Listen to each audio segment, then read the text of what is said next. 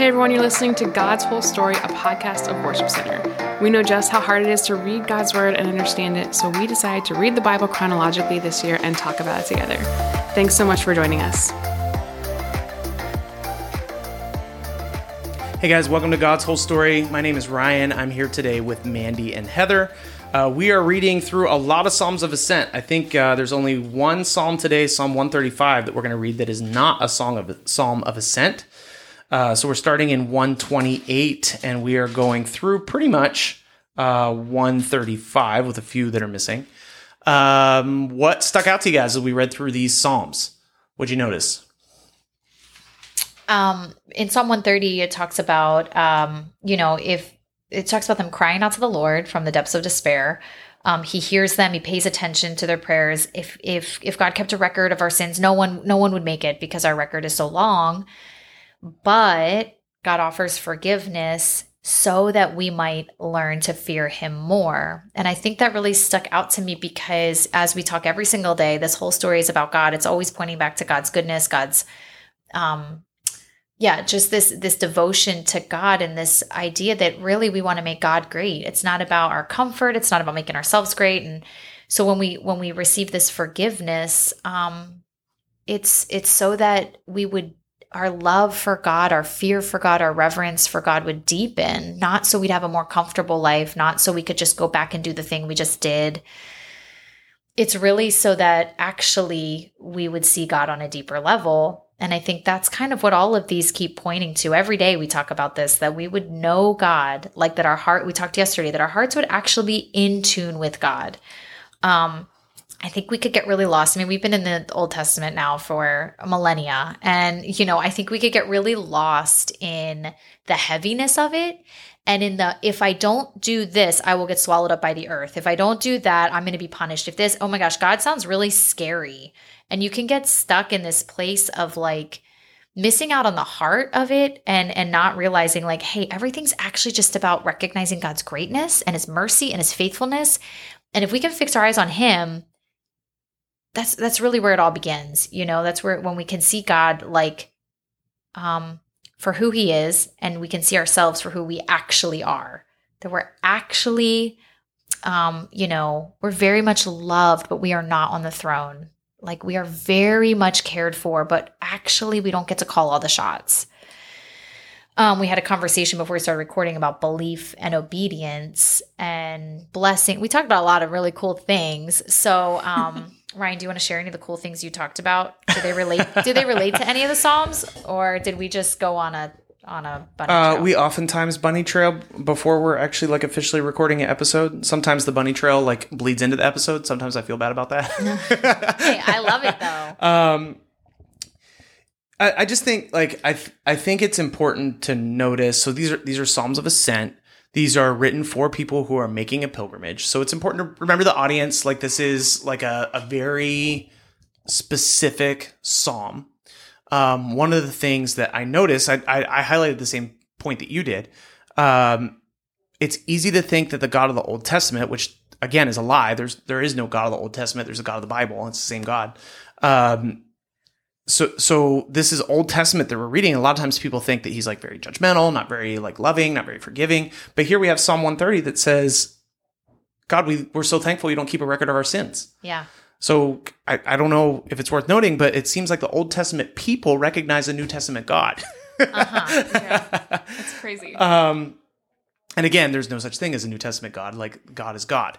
Um, so it is interesting that they have an understanding that God doesn't keep a record of our sins because he gives us forgiveness. And what comes out of that forgiveness is learning a fear of God. So there seems to be this like idea of discovering more about God as we are forgiven and fearing it, it like, like a, like a fear and forgiveness. So if I think about, um, this is like, I don't know, it's a little bit of a weird example. Um, but I was thinking about my kids. Uh, like obviously I don't want my kids to fear me. Uh, but I do discipline my kids.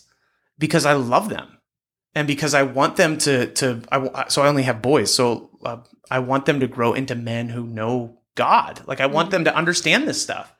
Uh, and so obviously I correct them, and I think a lot of times they don't like it at all. Yeah, correct. Um, correct but it's statement. It's really good for them. And I think that God is very similar. God uses that kind of father language. Like, God is a God who disciplines his children, and we love him because of that, because he knows what we need. Mm-hmm. And oftentimes it's not great things that we need. It's it's actually correction that we need, and that correction is painful. Um, but what can come out of it is more love for God. I mean, again, considering the audience, um, yesterday we talked specifically about a Psalm of Ascent that was written after they returned from exile. These are people who understand particularly painful correction. Like, hey, yeah, I'm gonna I'm gonna destroy your city. I'm gonna have you all carried off. Like, yeah, you could look at that and you could say, man, that is a really, really mean God. Or you could look at that and say, wow, God was literally willing to move cities so that people would love him and know him mm. because he knew that's what they needed. So it there is a, a subtle perspective change, because you can read the Old Testament and think, yeah, God's awful. That's possible. Um, but it's probably because your perspective is wrong. Mm. Uh, if you read the Old Testament and you see a God who is so committed to loving his people that he gives them pretty harsh correction so that they will love him, it's kind of interesting. Yeah. Like, and, and there are people that'll spin that to say he's like very conceited and selfish and very self-centered. I mean, he is God. So it's a little bit different than, than man. Um, and I feel like it's like a whole nother next level of faith when you are going through that, you know, painful correction and still are like, but God, you're good. Because most yeah. people, like, I know I'm guilty of this, like throughout, like, a hard correction time in my life, I was like, but where are you, God? Like, I, you know, this is tough. This is yeah. hard. And, but, you know, and then after you're done going through it and you see all the blessings and character development, how much, you know, more you're just like in all of God and we're devoted and, and reliant, then you're like, oh yeah, that was worth it. This, you know, thank you, God. Thank you. But like to know it while you're going through it.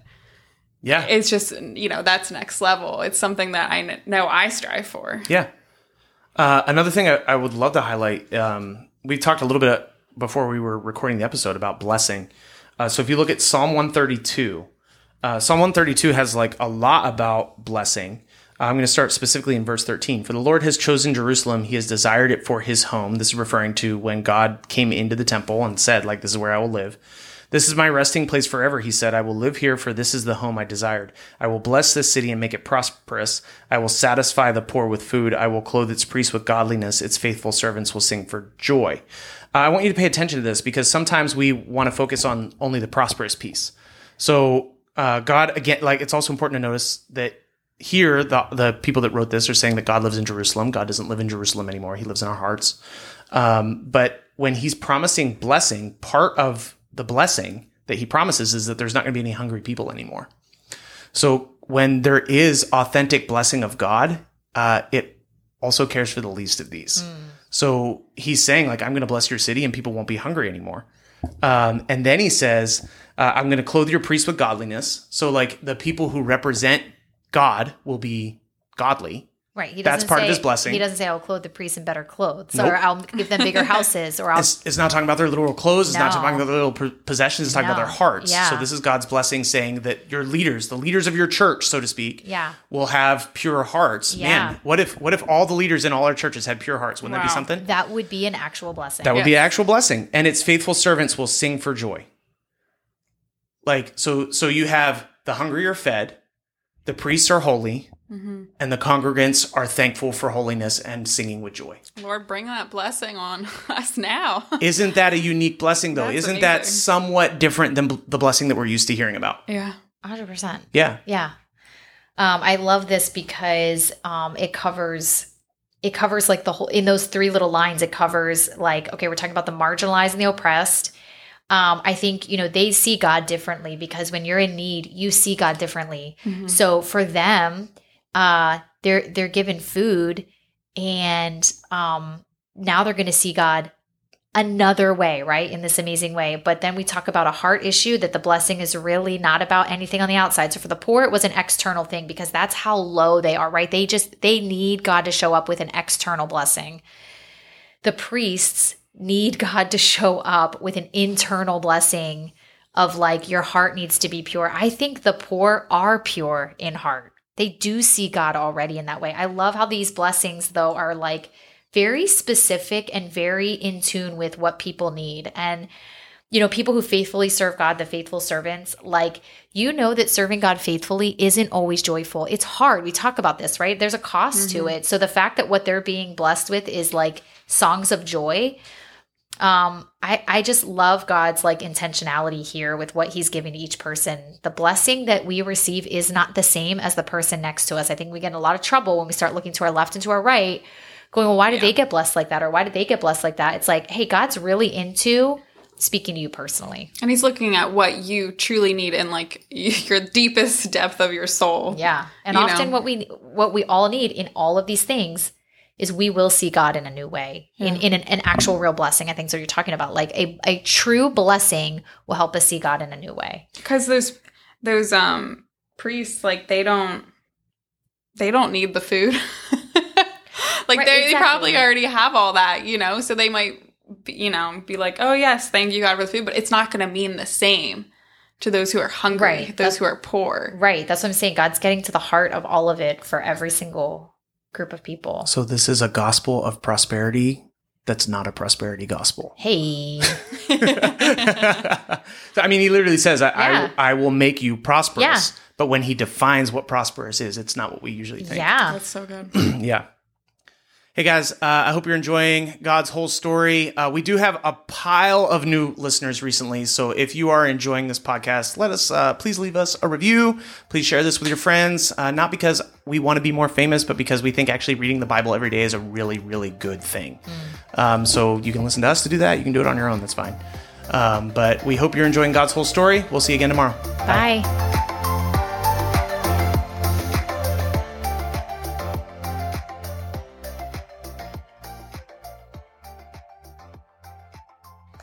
Psalm one twenty-eight, how joyful are those who fear the Lord, all who follow his ways. You will enjoy the fruit of your labor. How joyful and prosperous you will be.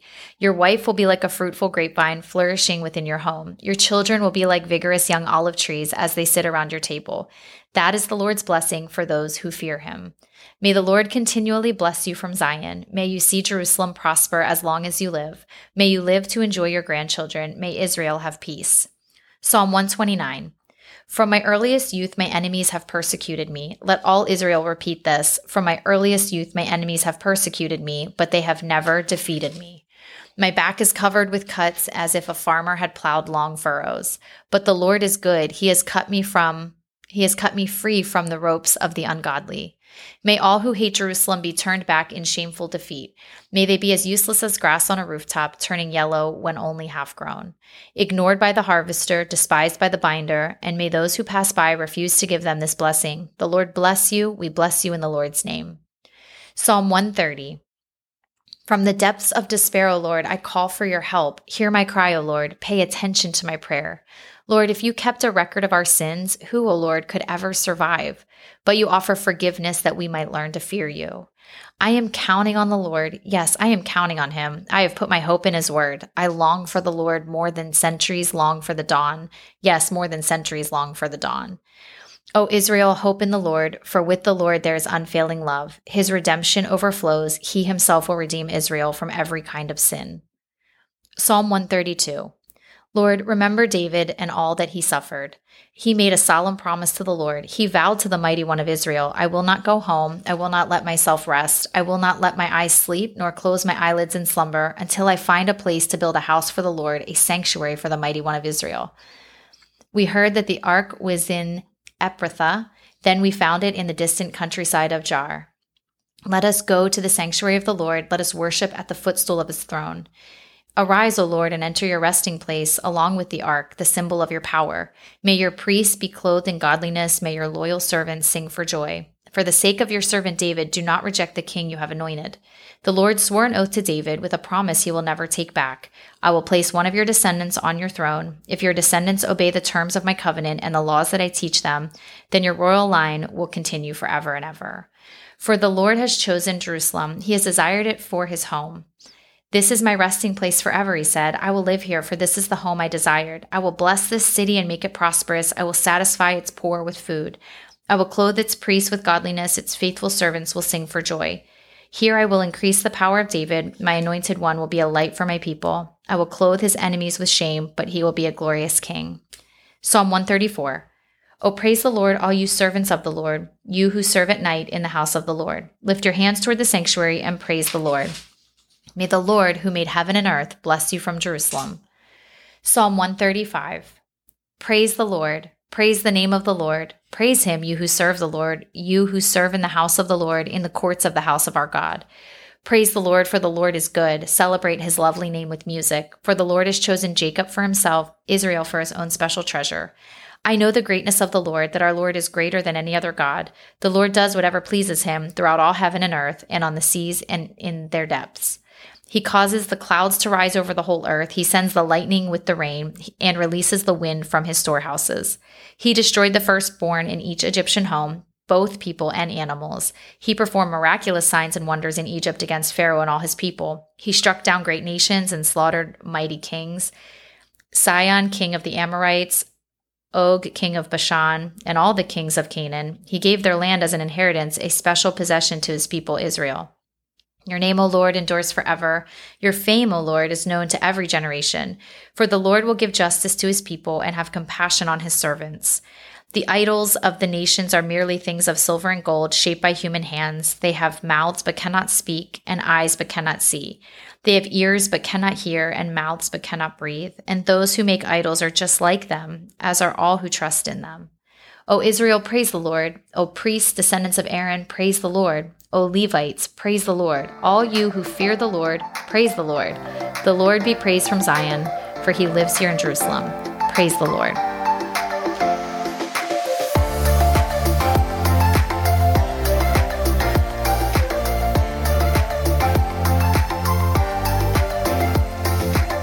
Hey guys, this is Ryan, and I hope you are getting a lot out of God's whole story. Uh, it means a lot to us even as we are reading through God's word every single day in the order that it happened. Um, if you want to go ahead and follow us, you can find us on Instagram and Facebook at God's Whole Story Podcast.